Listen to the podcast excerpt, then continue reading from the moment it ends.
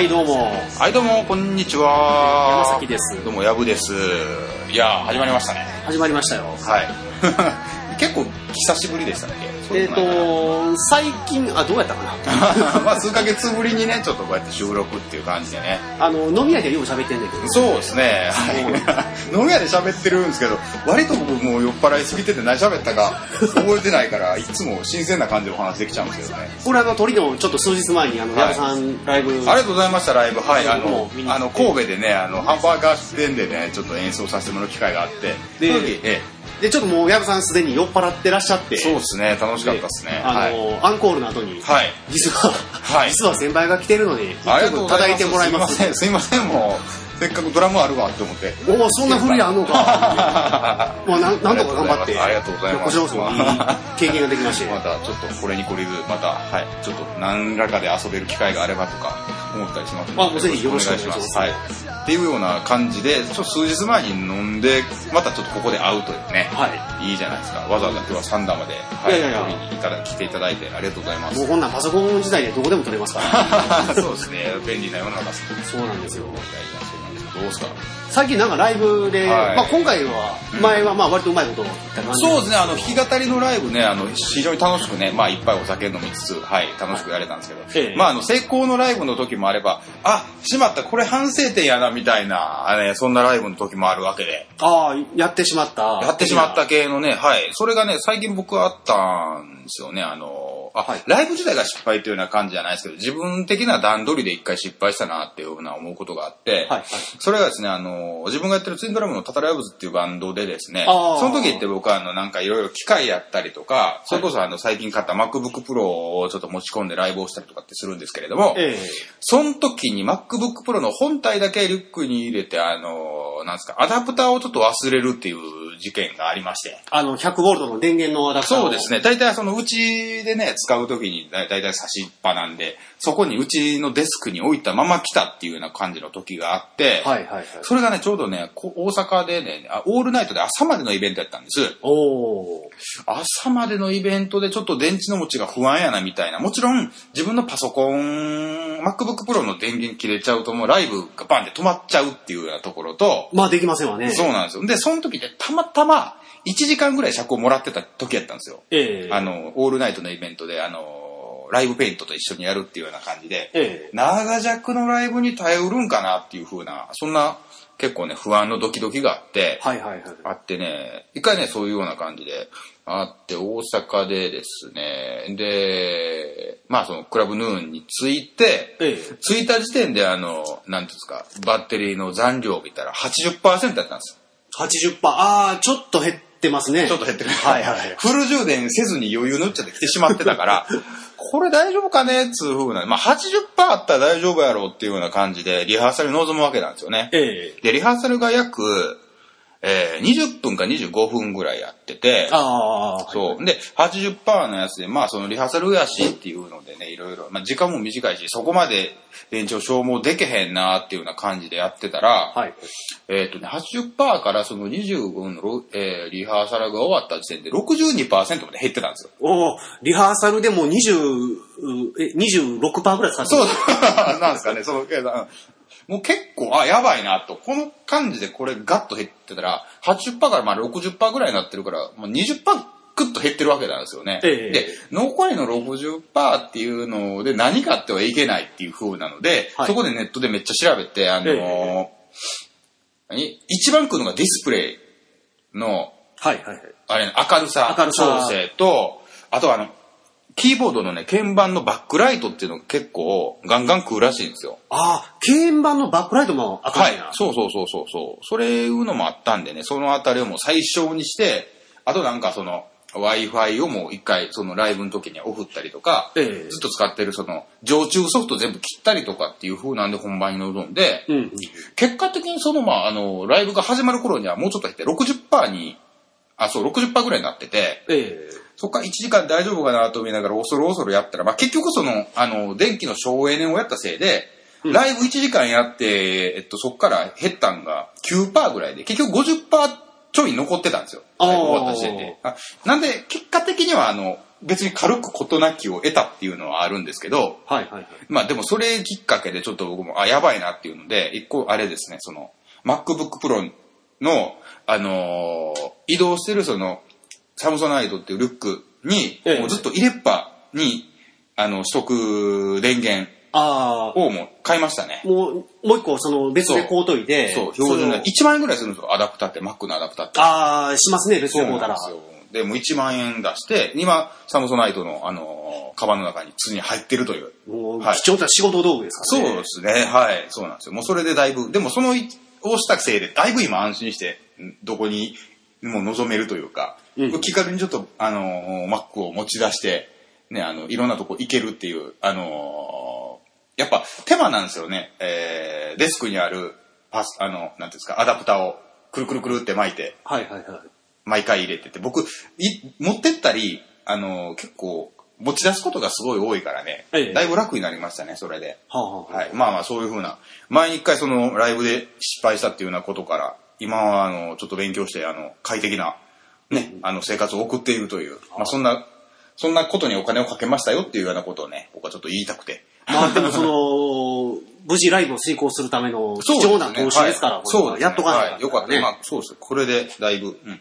あの、まあ、いいライブをしつつ、いい、まあ、充電も、あの、気にしつつですね、うんはい。もうちょっと一つ賢くなりましたという、はい。このまあスマートフォンね、使うてはる人多いから、そのネットワーク通信入れとったら電池食うっていう、これはみんな知ってはるんやろうけど、んこの Mac になると、特に前 Windows ユーザーの人がうん。Mac に変わったりすると、このキーボードのバックライトね、うん。これが暗証やったら特にライブなんか暗いからそうなんですよね。勝手につきよるんですよね。うんうんうん。で僕なんか今家でうち Windows と Mac と併用して使ってますけども、うんうん。そうすると、やっぱりこの細かいところどころ違うなとうん。感じる部分が、結構あって、うんうんうん。うんなんか電池の減りとか、うん。やっぱり Windows は何やろ、カスタムしていかなあかんから、あいろいろ入れていったらそれなりにいくんやろうけど、ん。あの最必要最小限のものに抑えれば、うんうん。意外にこう、あのエネルギー抑えれるような部分があって、うんうんうんうん。あ、じゃあ電池の持ちってそうなんですか？その Windows の方がやっぱり、あの、使ってていいなっていう感じなんですか？結構、なんていうか Windows な機の方が、バッテリーで使うのがあって、僕今使ってるのがパナソニックのレッツノートをうん使ってますけども、はい。あれやったら、あの、刺さへんかっても普通に入れとったら、うん。Mac やったら多分5時間とか絶対使えないけど、うんうんうん。レッツノートやったら5時間ぐらいは、ああ、そうなん。なんとか持つから、レッツノートって結構新しめのやつなんですか結構新しめの、あ、そうなんだ。僕が持ってるのは1個前の方のやつ、うんうんちょっと譲ってもうてんけど、何年ぐらいのやつな何年、え、今買って何年目ぐらいのやつなん？えっと、もともと持ってたのが、うん。か最初新品で買った人はうん。4年前ぐらい4に買って、年前ぐらい。で、僕がその、半年ぐらい前にちょっと譲り受けて、この Mac って結構古いですよね、その。これは、はいえっと、古いです。8年、えっとね、8年か9年前です。あ、そっかそっか。ってことは、まあそのバッテリー自体の寿命もあるけれどもっていうのも、あ、あるかもしれないですそね、れは多分あると思いますうね。んそうなんですよ。僕前まで使ってたその、今あの MacBook Pro 去年の12月ぐらいにゲットしたんですけど、それまで使ってた、あのー Windows 機がね、あもうあまりにもしょぼしょぼのやつ使ってて、前言ったかもしれないんですけど、ええバッテリーがもう5分しか持たなかったんですよ。あ だから、どこ行くにももうバッテリーが必要みたいな感じあって、うん今ちょっとそのバッ、ね、新しく、新しい Mac やっていうので、バッテリーもそこそこ持つから、ええ。結構もうあの、あんまり今までって絶対電源がないと使えへんってイメージがあったんですけど、はいはい今は電源あんまし意識せずに使ってるから、意外なところで、あ、もうないってなっちゃうことがあるんですよね。うんうんうん、そうそうそう。なんでね、なかなか。で、どどっちの方が結構いい、いいとかっていう、例えば Mac とかやったら電池は食うけれどもみたいなのとか違いってあったんですか？あの、こういう音を取ったりとか、あとうん映像とか写真とか加工したり編集したりするときは、うん Mac の方が便利だと思う。Mac って、なんていうかな、その、クリックドラッグで大概のことができてしまうような設計になってるんかなと思うねんけども使い勝手が、なんていうかな、平均レベルが高い気はする。そういう編集もんに関しては。うん。で、Windows の方が、まあ、まあ自分の場合だったらその、レッツノートになるけど、うんレッツノートだったら、文字を書いたりとか、うん。表を作ったりするときは、うん。あの、例えば同じオフィスのソフトをうん。Mac 版で入れてたりとしても、うん。同じ、例えば2010とか2013使っても、あの、Windows の方が、あの、使いやすいそうなんですか。オフィス使ってたら Mac より Windows の方がしっくりきてるんですか？方が来てるね。あの、細かい分文字変換とか、うん例えば半角の文字を全角に変えるとか、うんうんうん。あの Mac って英数から、あの、ひらがなに戻すときに一旦カタカナを経由する、うんうんうんけあの、機能になってて、うんうん Windows とかやったらそれを飛ばすことができるけども、うんうんあ Mac は絶対そこを通るから、あ、確かにちょっと日本語変換難しかったりしますよね。ちょっと難しいでしょ。うんうんうん。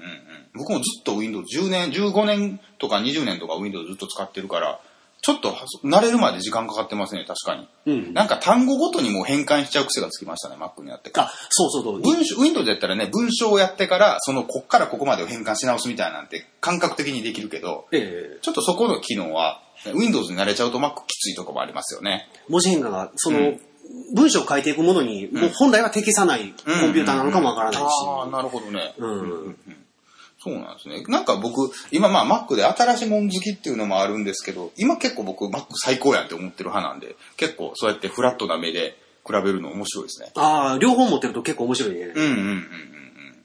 今俺ほぼ使ってないですからね、Windows って。その、長文書いたりとか、うんそういう仕事がもし入ってくるんやったら、Windows 1台持ってると便利かもわからへん、なるほどね。そっかそっか。で、なんやろ、この機能をうん削ぎ落とせば、うん Windows やったら、あの、Mac って平均スペック揃えてあるから、うんうん。あの、安く買うっていうのは難しいけども、うん Windows やったら削れば削るほど値段下げれるから、うんうんあの、割と文字を書くことに特化するっていう。ものに、えーフォーカスすると、意外に安く、あまあ、中古のもしれなったりとか。ね例えばその鍵盤、ね、ノートパソコンの鍵盤部分いいやつにするとかってね、そこにフォーカスするとかやったらいいかもしれないですよね。そうですね。前に僕買ったのがそうやってフォーカスしまくりでメモリを積みまくりパソコンっていうのをしとって、ああ、はい、はい。そうで、鍵盤をしょぼいのにしてたから、ごっつ使いにくかったんですよ。前の Windows 機が。ああ、そうそう。だから、次はね、フォーカスするならそっちの方へ、使い勝手の方にもうちょっとフォーカスしてもいいかなと思いましたね。うんこれで両方使いこなすになると、うんそれは音楽も、たたらやぶずみたいなプログラミングやって、弾き語りも、ああ、そうです、両方やってますからね、そうなんです、パソコンも両方、ねそうなんですよ。まあ、歌詞書く程度の、ね、文字打つんやったら全然 Mac でね、あの、今楽しく機嫌ようはやれてるんですけどね。ええ意外とね、あの、歌詞書く場合って、Mac で書いても iPhone にそのままもう勝手に入ってたり、連携してるじゃないですか。ああ、だから、ね。今は割とそっちのがね、楽でね、歌詞を、もうね、歌詞をパソコンで、あの、メモ帳に貼り付けたら、そのメモ帳がまんま、あの、えー iPhone の方で、うんで、あの、な何もせんでも勝手に反映されてたりとかっていうのはすごい便利やなと、ね、思いながら。どこでも見れてしまいますから。そうそうそうそう。まあそんな感じ。長文数になるとまた難しいかもしれないですけどね。そうですね。うんうん。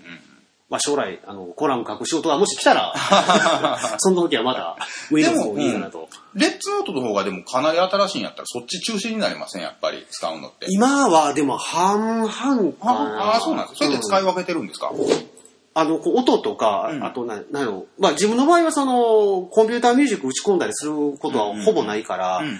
なんやろ取ってきた、その、自分の生音の音源入れたりとかすうんうんうん。ることとか、あとはまあ、写真ちょっといじるとか、うんうん。映像いじるとかぐらいでしか使わないから、んなるほどな。ただ入ってるそのソフト自体も全く両方とも違うものを入れてるから、うん。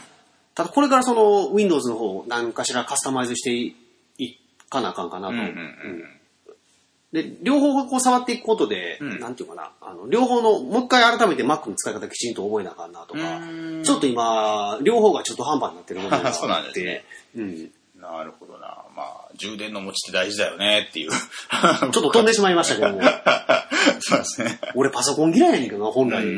ままささかコさんでも確かにパソコン嫌いのイメージが、うんなんかあるっすね。うんいや、このラジオ始めてからですよ。うん、こうやって、ね。パソコンやらなあかん。このね、録音何を隠そう山崎さんのね、Mac の、ね、あの、録音ソフト使ってやってますからね。そうなんですよすごいですね。この、こういうのができるの楽しいですね。そうこれ一台でできますから、うんそうなんですよ。ところで、まあ、そのライブのトラブルって、はあの、トラブルちゃうけど、うん俺、あの、ドラムやっとって、うん例えばリハーサルやって、サウンドチェックして、うんうん。そうすると、あの、自分の前音って聞かれへんねやんか。ああ、そうですね。だって動けないですからね。これ全ドラマ宿命やと思宿うんだけど。命ですね。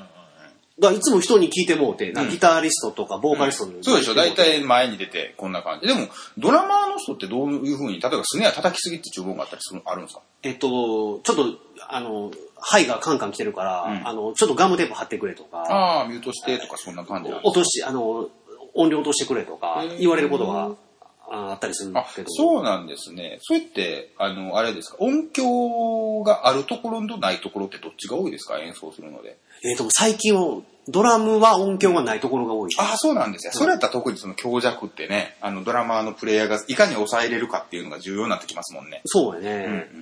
もう、だからジャズとかあんなのがほとんど多いから。そっか、だから音響がなかったらトータルのバランスを考えて叩かないといけないから、うん。例えばそのスネアがでかいとかっていうのも結構敏感にならないといけないですよね。そうそうそう。で、割とその、まあ以前とかロックとかが主体でやってた時って、自分のスネアドラム、うんあのね、あの、こもし聞いてはる大学生の方いらっしゃったら、うんうんうんあの、大学生の人とかってやっぱスネアとか、うんうんあの、ペダルは自分のものを買ってるっていう人が多いんやけどなんかドラマーの人そうですよね。割とスネア、スネアとペダルはね、持ってる人多いですよね。なんでか知らんけど、スネアは。スネア、ペダル、バチを。そうそうそう、スネア、ペダルバッチ3点セットで。でもその、レンタルするライブハウスって場所で置いてあるドラムセットってもうメーカーも違うし、材質も違うし、うん、そうですよね。で、ススネアドラムだけ、例えばちょっと、あのー音があカンカンするやつを買ったとして、うんで、ライブハウスの、あのドラムセットの音自体が、音があんま伸びないような音だったりすると、スネアのその高音域だけ響く部分が、うん。あの、飛んで聞こえるというか、あ、結構そこで感じるアンバランス感って多いんですか？そこ僕が学生の時2004年ぐらいかな、レコーディングした時のレコード最近聞き直してみたら、スネアの音だけが異常に飛んでるっていうのが、すごい気になって、へだからその必ずしもその、スネアの音がいいから選ん。だけども、うん。ドラムセットの中に持ってったら合うとは限らないなっていうなるほどね。当時はそんなにわからなかったけども、うんうんうん。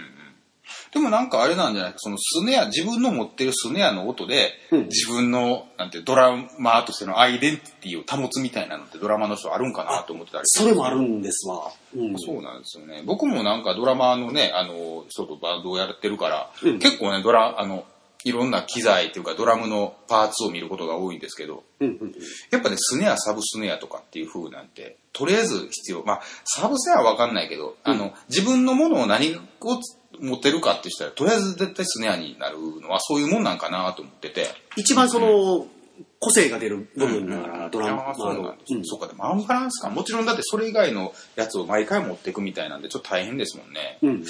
そうですよね。そっか、そのアンバランス感ってあるんやなそうやね。やっぱロックバンドとかファンクとか、ああいうやる人はやっぱスネアドラムに一番個性見出すし、うんうん。ジャズメインでやってる人は、うん。あの、今度ライドシンバルうん。を必ず携えて、ああ、そうなんうんやってきてはるから。そうなんや。俺俺はもう全然もう今、ん。何でも置いてあるやつでやってしまうから。あ、じゃあ今はもうそのスネアを持ち運ぶ時期っていうのは終わったんですか、山崎さんは？もうなんかそういう、がっつりえーリハーサルやって音作るっていうバンドの時は持っていくけど、だけど、そうじゃない時って割とバチだけ持っていく感じなの。うんバチって。いうか、スティック、スティック、スティックだけ持っていく感じなの。スティックとあのブラシだけ持っていって、へー。じゃあ大体その自分がどんなプレイしてたかっていうのってドラマーの人ってその、後で録音したやつを前から聞いてみてって感じなんですか？あ、そうそうそう。ああと、まあ、ライン録り、あの、音響設備がしっかりあるとこだったら、うんうんライン録りした音源を後でいただいて聞いたりとか。音響設備しっかりしてるところやったら、例えばスネアそこまで上げすぎひんとかっていうので対応されたりとかするんですか？とか、そうやね、そのリバーブを、あの、ちょっと落としめにしてもらったりとか。なるほどね。あとちょっと、うんタム類とかのチューニングを、うんあの、変えたりとか。ああ、そうなんですね。あそんあの渡り合えるような感じに抜けるようにするこう、トーンといけるような、なんていうの、うん粒を発見させるうんうんうん。チューニングにしたりとか、あと逆にその、銅を鳴らしてボーンっていう、うん。うんあの、音を響くような、んチュチューニングにしたりすることが、ああ、そうなんですね。まあたまにありますけど。僕もね、だからその前に、前のさ、いわゆる外音を聞けへん問題っていうのは結構ね、直面してるというか、その、あの、ツインドラムのタタラヤブズってバンドでやるときって、ええ自分の、要は自分って、あの、普通のステージがあったら、えええー後方の中央にドラムセットってあるじゃないですか。ああ、普通はそうですね。そうなんで、そこの位置に僕がこうバンって鎮座して、ええ自分より前のフロントのところにドラムがこう向かい合った状態でセッティングするわけなんです。ええで、その状態でマイクとかを、あのーセッティングするから、要はドラムとドラムの間を塗って前に行くことってなかなかできないんですよね。ああ。そう。で、外音をえー聞くっていうような時に、大体サイドの、ステージのサイドを通って、こう降りてっていう風なことをやるんですけど、うんうん。意外にね、ステージによって前に出にくいライブハウスとかがあって、ああ。そう外音聞かなあかんっていう慣れが、まあ僕もちょっと自分のリハーサルで自分のセッティングとかっていう風なの作りながら最後に外音聞くんですけど、ええ。なかなかこう外音を聞くのが最後大変な時期とかって、あ、やばいやばいやばいってなって、はいあのー前をね、聞くのはね、あのーなかなか難しいんですよ。ああ。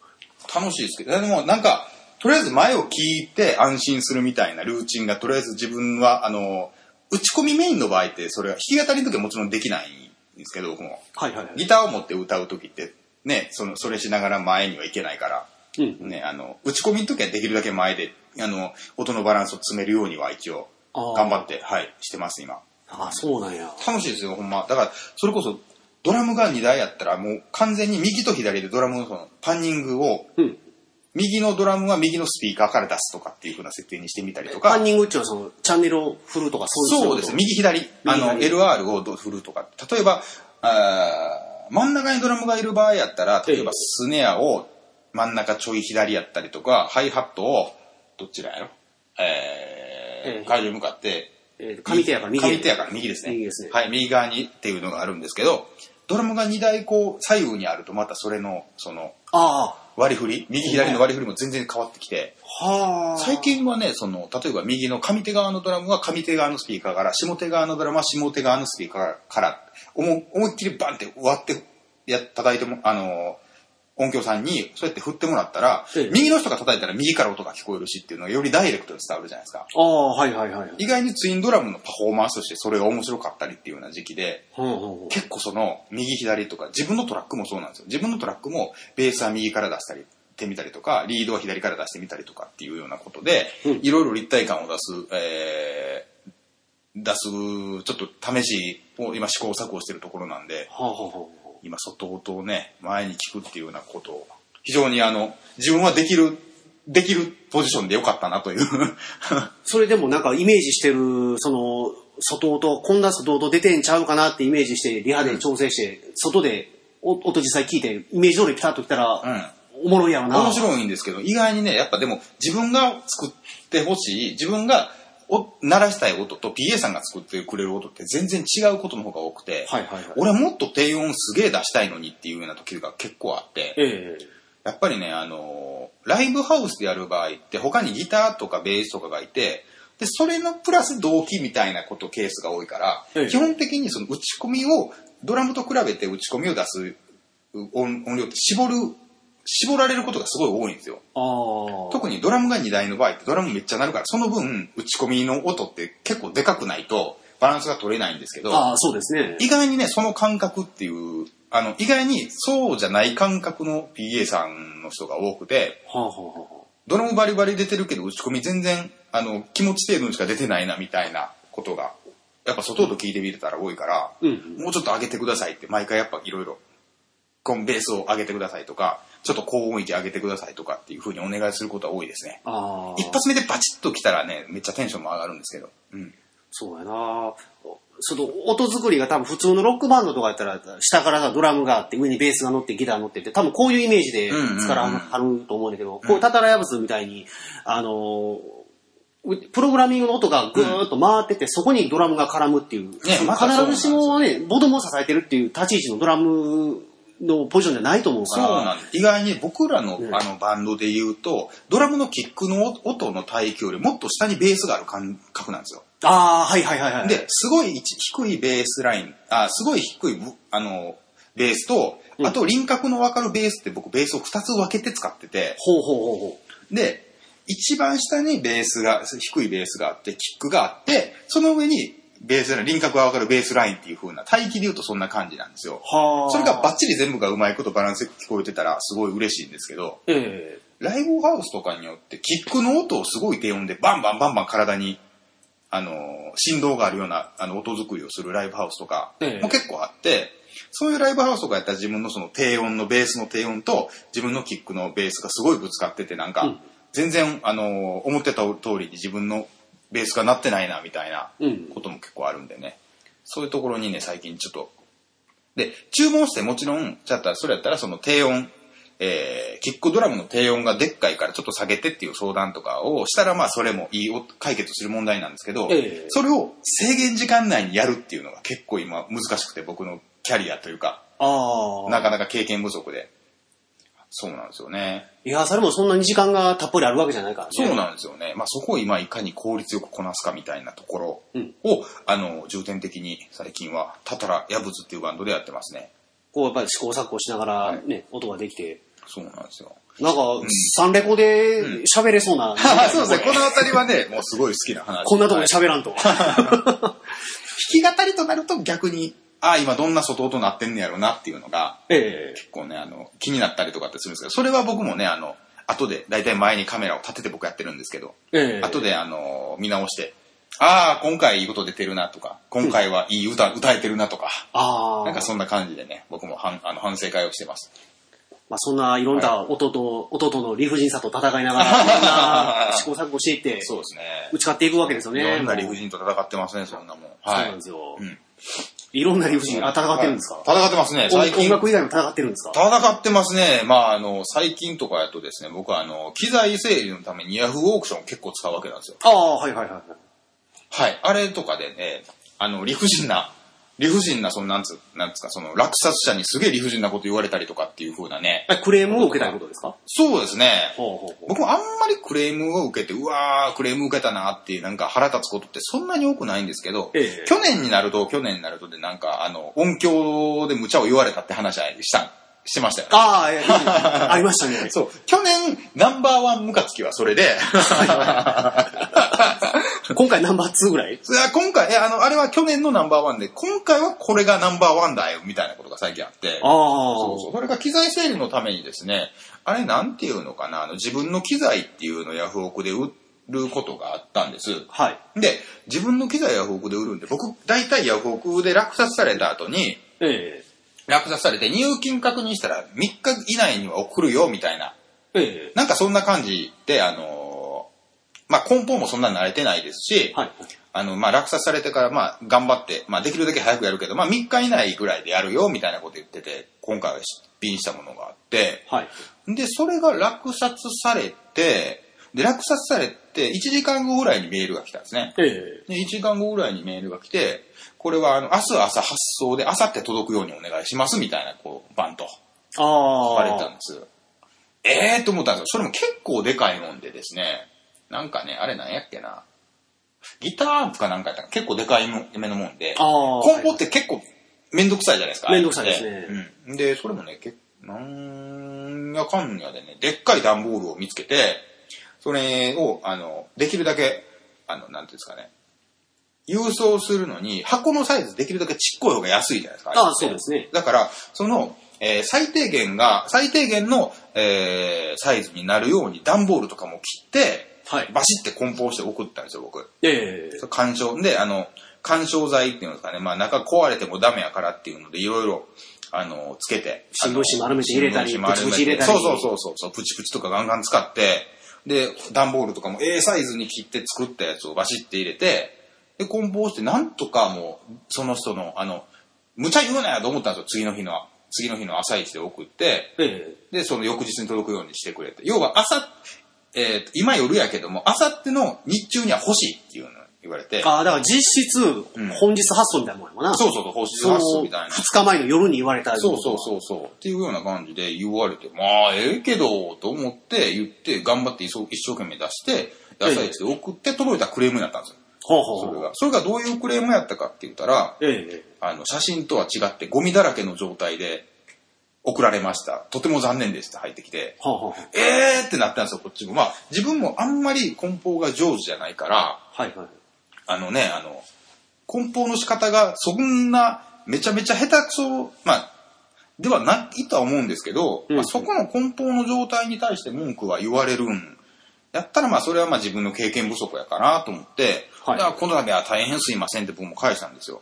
で、もしよかったら、あの、着払いで送ってくださったら、もうその、えー着払いで送ってくれたら、その落札した時のこっちが送った送料込みで全部返すんで、みたいな感じで言ったら、はいはい。そんなことじゃ済みませんって返ってきたんですよ。ほうほうほう。お 穏やかじゃないじゃないですか、それって。だいぶ、なんか向こうは何かしらだいぶ怒ってはるめっちゃ切れてるって言って、うん。こっちは、もうあの、こっちはその、あの、なんていうんですかね、自分のお客さんに、のためにこれを買って、はい。んで、あのーで、そのお客さんが怒ってると。こっちに対してのクレームになってんねん。どないしてくれんねんみたいに来たんですよ。はいはいはい。ああ、そうなんすかっていうような感じで。で、どんな状態なんですかって聞いたら、はい。だから、そのお客さんが言うには、えー、開けたら、はい埃だらけ、ゴミだらけで、あの写真通りじゃないやないかとああ。いう感じで僕、どこ、あの、っていう風に、もうめっちゃ怒った状態でこっちに来られて、みたいなことをメールで書いてるんですよ。はいはい。うん。で、俺思う、そう、それで、ただ僕が、あのー対応できるのって、その、だからもう返金、あのー送り返してくれたら返金できるんじゃないですか。ああ、そうですね。あなんですけども、お客さんのところにあって、そのお客さんがもう受け取った状態で怒ってるって言われて、あ。どうしたらいいのみたいな、こっちは。まあ、打ったのはその間に入ったその日。そうなんですよ。で、僕はその代理、代理入札やっていうことを全然知らなかったっていうのと、はあ、はあはあはで、3日以内に送るっていうので、めちゃめちゃお急ぎやっていうから、できるだけそれも合わせて、あの、その、欲しい時日にちに間に合うようにしてやってるから、こっちできる限りのことやってるじゃないですか。あ。ああ、まあまあそうですね。っていうような感じになって、えー、代理出品で。で、あわまあ、よしんば、その人が、は、あの、状態が大丈夫かっていう風なのを、届いた時点で開けて、うん見て、そこで汚いって言われるんやったら納得できるんですけど、はいはいそこその人が確認せずに、そのまま本人のところに渡して、本人、要は、状態を確認しなしないまま次の人に売って、結果クレームになってるってことじゃないですか。まあ今の話まとめたらそうですね。そうなんですよ。うんってなると、それって俺の責任じゃなくねっていうような、そこって俺が、そこのクレームに関しての保証って俺全然やる筋合いじゃなくねっていう風な、はいはい。そうなんですよ。結局まあそういう風な感じで、あ、ねあの、どないしてくれんねんってなってたんで、はいはい。いやまあそれはすいません、こっちやな、なんともできないんですね、言ってすいませんでしたで終わらせたんですよ。はいはい。で、結果まあまあそれでなんかあのーなんていうか、しばらくちょっとややこしい話にはなってた。まあ今は最終的にもうね、全部落ち着いて、ああ。あのー終わったんですけど、はい。もうそれがね、あまりにも腹立って腹立ってみたいな。その時ってあ、あれなんでしたっけ？あの、山崎さんにもメールしたんでしたっけ？なんかクレーム受けて腹立つみたいなんで。なんか、ヤフオクでなんか怒っとった言うて。で俺も、その詳細が、うん。よう分からへんかって、うんうんうん届いた人になんか、思った以上に汚れとったからどうのっていうのあったけど、その詳細まではちょっと俺もよく分かってなかったかそうら。なんですよ。要は、その人めっちゃ怒ってんねんけど、その人の落ち度でもあるよなっていうふうなことなんですよ、その件に関しては。そもそもちょ、俺が一個引っかかってるのは、その代理出品っていうのかな。うんその、はい末端に届いた人がう、もともと誰かに出品してくれって言って頼んで、うん。だから、あくまでやりとりは、その、間に入ったその人と、うん。ヤブトのやりとりなわけやね。もちろん、間に入った人に対して僕は打ったつもりなんですけど、その人が怒ってんのは、あの、そのものが汚くて、俺が思ったより汚いっていうんじゃなくて、汚いって俺のお客が怒ってるやんけっていうので、こっちに文句言ってきたんですよ。でも、うわあれやね、売ったのはその人で、その代理出品っていう、その一番末端の、その受け取った、えっと、ユーザーなんかなるのか分からへんけど、ユーザーの人がうん、その、オークションのシステムに一丁加味ししてるのか、それともただ、その、売った人は、システム上ここで終わり。あそうそうそうでその人は勝手に持っていっただけっていう。えーなんか要は要は転売することを前提で買って、転売した先にでクレームになったから僕に言われてるんですよ。あうん、ねあの、その人が汚いって使えへんっていうのって俺も対応できるんですけど、はいはいその先のことは俺のお客その人じゃないしな、みたいなことを思って。あ。ああ、確かにそこの辺は、そうやな。うん、そう。で、返金で何やったら代わりに謝ればええんかみたいな話になるじゃないですか。はいはいでも代わりに謝るのも絶対おかしい話でしょ。そうやね。それってうん商売してるのが、その人でや。り取りをしてんのはその先の話はわかんないっすもんね。そう、売ったもんが、その、何、アンプが壊れとったとか、うんなんか使えへんとか、それやったらもう、そうやしな、俺も汚いものを、ね、騙したろうと思って売ってるわけじゃなくて、できるだけ綺麗にした状態で売ったろうとしてそうなってたから、うんなんかもやっとしたっていう、そんな、はい。で、それがね、三、何ヶ月か前かな。ちょっともうね、あの、若干日が経って熱が冷めてしまった部分ではあるんですけど、はいはい そんなことがあったっていうのをちょっとせっかくだから言っときたいなと思って。結局、どっちうん。あの、一般的に見てどっちが悪いんやろうな、みたいな。うんそうそうそう、そんな感じで。ちょっと、あの、客観的にどうや、な意見がいただきたいな、みたいな、そんな感じではいたんですけど。基本的にはでもその取引の当事者間での話になるんじゃないかなと。思そうなんですよね。そのさ三者間でそう行きますっていう、うん。なんていうの？三者間で行くんやったら何やろ、うん。最初から送り先をそっちにしてるとかあうんうんうん、じゃないと多分、それじゃなかったら、世の中のもんで、例えばメーカーが作ったもんを商社に売って、商社が、あーなんかその、小売店に売ってとかっていう、うんうんうん。このそうそう流そう。れがん成立せんようになってまうからな。ねえ、なんかどうなんやろうなっていう、そうなんですよ。まあ、少なくとも、俺がその、何、自分の取引相手のうん人のお客さんに謝るのはおかしいよなっていうふうな。あの、よほどその、物そのものに問題があったんのでなければ、そそれは違うと思うわそ。れで状態ってどうだった？実際埃だらけやったんですか？って聞いたら、うん。それはお客さんが言うてるからそうやねんみたいなことを言われて、それ見てへん。うん、そう、だから本人が見てないんですよ、その。うん。で本人が多分そこ見てて汚いって判断したらそこで多分どういうことやねんって連絡くれたら分かるんですけど、うんそこスルーした上でクレームになったのを言われて、しかも自分は状態見てへんってなると、あまあえそれは見と、まあそれはちょっとチェックしてよっていうところではあるんですよね、僕は。うんあ。まあでもな、中抜きししとるだけやろな。そうそうそう。その人は中抜きしたけそう、な、まあ、中抜きすること自体は全然、まあ、商社とかってそういうことじゃないですか。そうそういわゆるうん。じゃないですか。中抜きしてどうこうっていうのは、そう。そういうことを前提でするのは全然いいねんけど、そこで起こった問題は俺対応できないよっていう、うん なんかそんな感じのね、ことをね、そう。それをね、そううまいこと説明できただろうか、ちょっと、うん、わかんないけど。イメージはそうよね。こういう場合って、その、どこにその法的に責任があるのかっていうのを、僕もちょっとまだ詳しくないんでだ。から、いや、そもそも初めね結構な剣幕やったから、なんかめんどくさいことになるんちゃうかな、みたいな、なんかそんなことがあって、思ってたんですよ。はいまあ、結果別にそこまで大ごとにならずに、まあ、その人もお穏やかに終わってくれたからよかったけど、うん。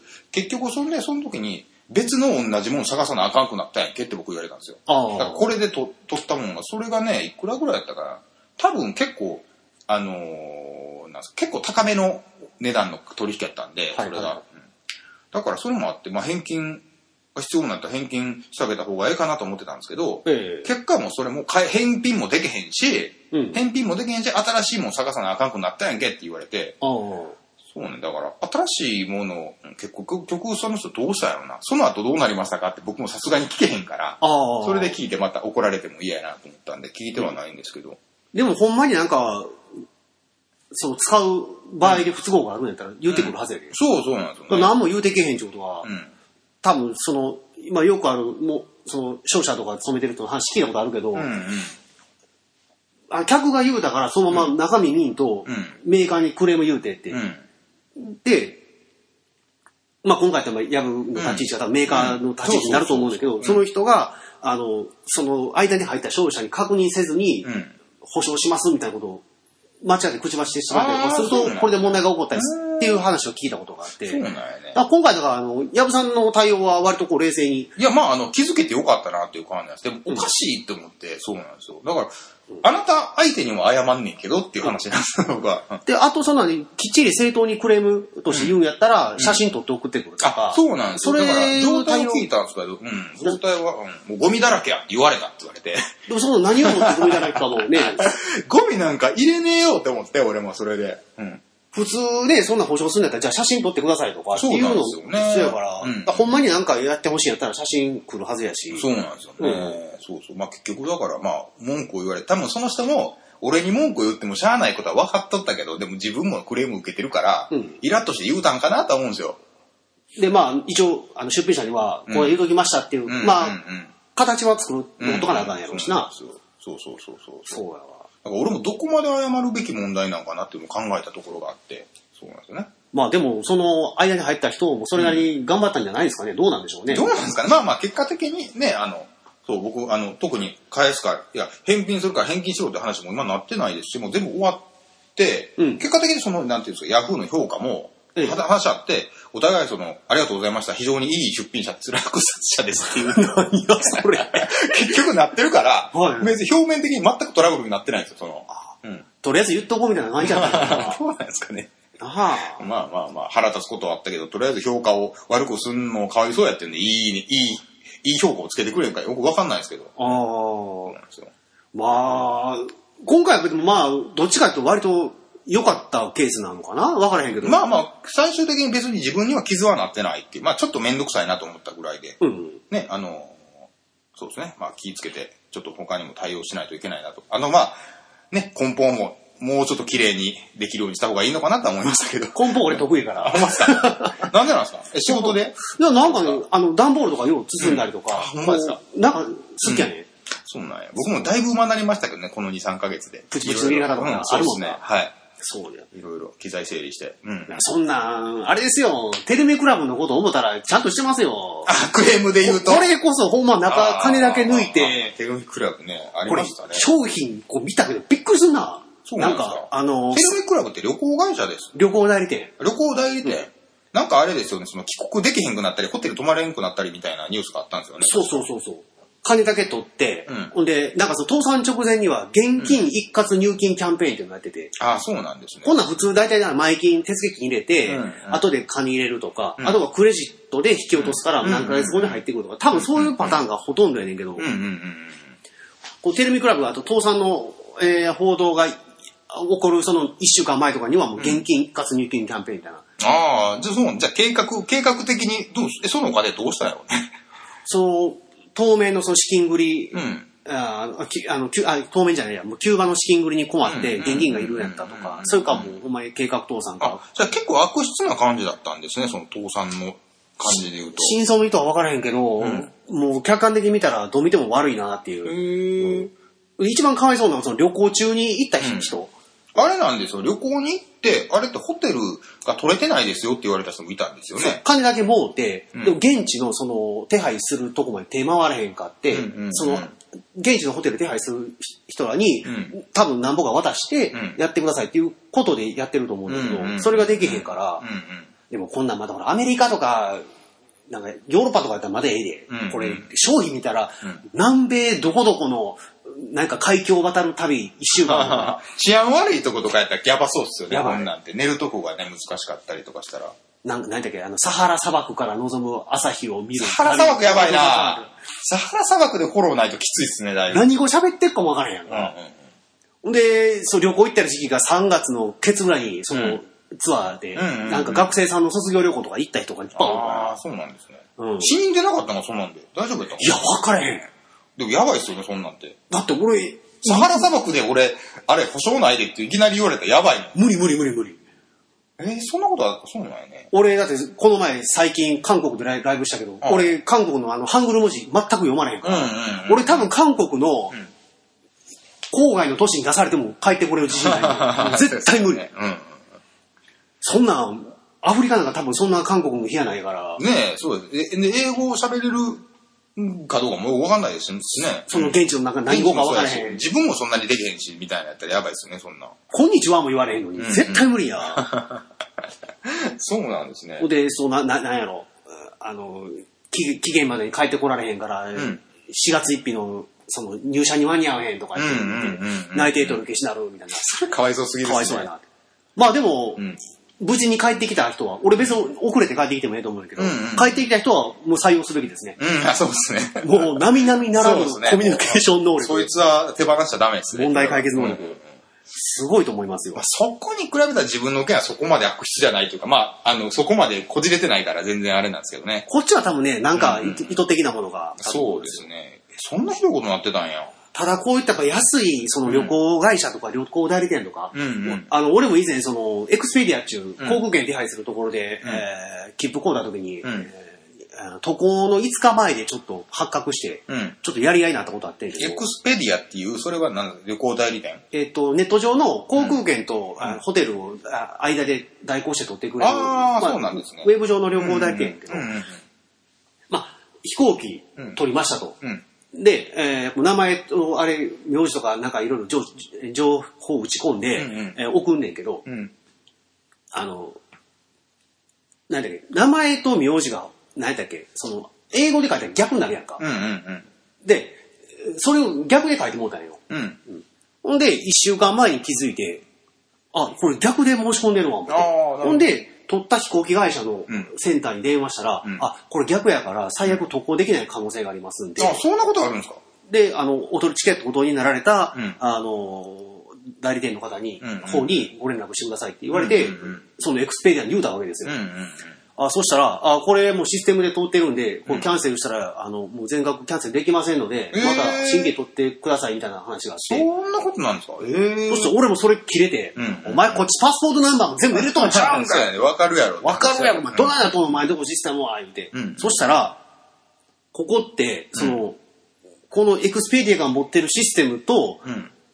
その、その先にあるホテルとか航空会社のシステムがなんか違うシステムを使っとって、で仮にそのデルタ航空の方、うんまあ今回デルタ航空のとこ取ってんけど、デルタの方に問い合わせても、そのエクスペディアのシステムと違うから変えれませんみたいなことをエクスペディアのやつがぬかしよって、自分が申し込んだ先のことは分かんないです。わかんなってこと。うちは知らんと。あー、なるほどね。ええ会員せえや、思ってで。もホテルに直接言うこともできないんですよね、それで。できないですね、で、基本は。うん、ですよね。で、俺、こ今回でもほんまやばいなと思って。うんで、一応その、デルタ航空のその、うんうん。まあ、その、メンバーのやつに入ってるから、うん。で、デルタ航空の方のお客様センターに言うて、うん。あ、そしたらあの、うんこう両方代理店の方に、うん。さんの方に連絡しますみたいなうんうんうん。形で言ってもうて、うん。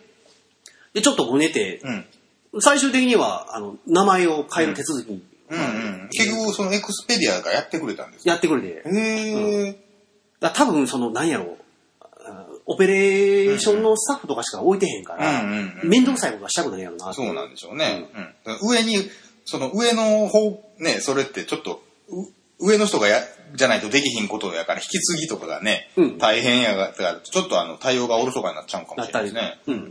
で、今回も俺側と、あと航空会社側と挟み撃ちでやったから、それでなんとかなったんやろうえ、そんなこと結構ある、ありそうですよね、そんなんただまあでも撮るときに俺も注意せなあかんまあまあ、なっていうのそこの、そこのね、そそこはの、あの、そうなんですよねうん。その部分があるから、頭ごなしに全部言うわけにはいけへんけど、せめてね、俺にも非があるから、うんうんうん。うんっていう感じですよね。そうなんですよ。えーまあでも、うまいこと、でもそれ解決してよかったですね、それ。まあ、安い会社にはまあなんかそれなりのものがあるなっていうのは、このテレビクラブと僕自分のエクスペディアの件でやっぱり、いそれ以降また、でも使ってるんですよ、そのエクスペリアっていうのって。や、僕は使ってないですあ、よ。使ってないですね。もう、もう、ちょっとしばらくそこはやめとこう。あ、もう違う、あ、あ今アプリで全部ホテル取ってまして。なるほど、なるほど。そうなんですよなるほどね。まあ逆にそ、の安いけど、ええなっていううんネットの旅行代理店もあるんですよ。ああ、そうなんですね。カモメツーリストってあるんですよ。これなんか俺、回し物宣伝みたいな。それどこに行くやつなんですか？カモメツーリスストは、えっ、と、えっ、と、俺一回使った時はオーストラリアやった時に使ったの。ああ、そうなんですね。で、うちの弟が、なんかミャンマーとか、なんかブータンとかなとこ行くときに、うんあの、わけのわからんプランを組んでくれるからいうので、うんうんうん割と好んで使ってんだけど、へえ、そうなんや。ここって、カモメツーリストって、うんあの、旅行の申し込み用紙がエクセル形式で送られてくるんうんうんうん。で、エクセル形式で手打ちで打ち込んで、パスポートナンバーも打ってうんうん、送るから、うん書類に不備があったら指摘で連絡が返ってくるんですよ。そうですよね。うんううんん。あ、こういうやっぱり手作業の部分ってある程度残してこなあかんのかなと。うんうんうんうん例えば今回みたいに名前と名字がひっくり返っとったとかやったら、うんうん。あの、あれおかしいですよっていうふうな指摘もしてくれるけど、このエクスペリアみたいにシステムでも一通で行ってしまうところやったら、もう間はチェック入らへんから、でもチェック入んないとおかしいっすよね、それって。だってどこで見するかわかんないもんね、そんな。そもそもパスポートの情報を入れてて、うん。で、申し込みの名前と違うねんから、うんそこ照合取りてんのおかしいやんって そうですよね。ううんん。そこは見てへんねやなっていうか、うんうん。うん。そういう、なんか、うーん、まあ問題点をちょっと感じたかな。ちょっと熱くなってしまいましたけど、やっぱね、クレーム問題やらね、理不尽なこととかってね、はいやっぱありますよね。まあ最後は、あの、自己責任というこそう、自己責任、まあまあ、安城やりましょうって話でね。まあ、俺が悪いんですよ、これは全部。まあ、いろいろ反省しながらね、まあ、あの、うんまあ、いろんなことありますけど、まあ、とりあえずできるだけ腹立てずにいけたらね、そうですねいいで。すよね。そうなんですいろいろ最近思いましたね、これは。穏やかに、えー演奏して、穏やかに穏やかに旅行したい旅。行して、うん穏やかにバーガー食べてね。そうですよ。そういうことですよ。そういうことですね。はいまあまあ、楽しくやりましょうよ。わかりました。えーというわけで今回のお相手は山崎と、やぶでした。さようなら。ありがとうございます。夢見てさずっと好きに走ってきたけれど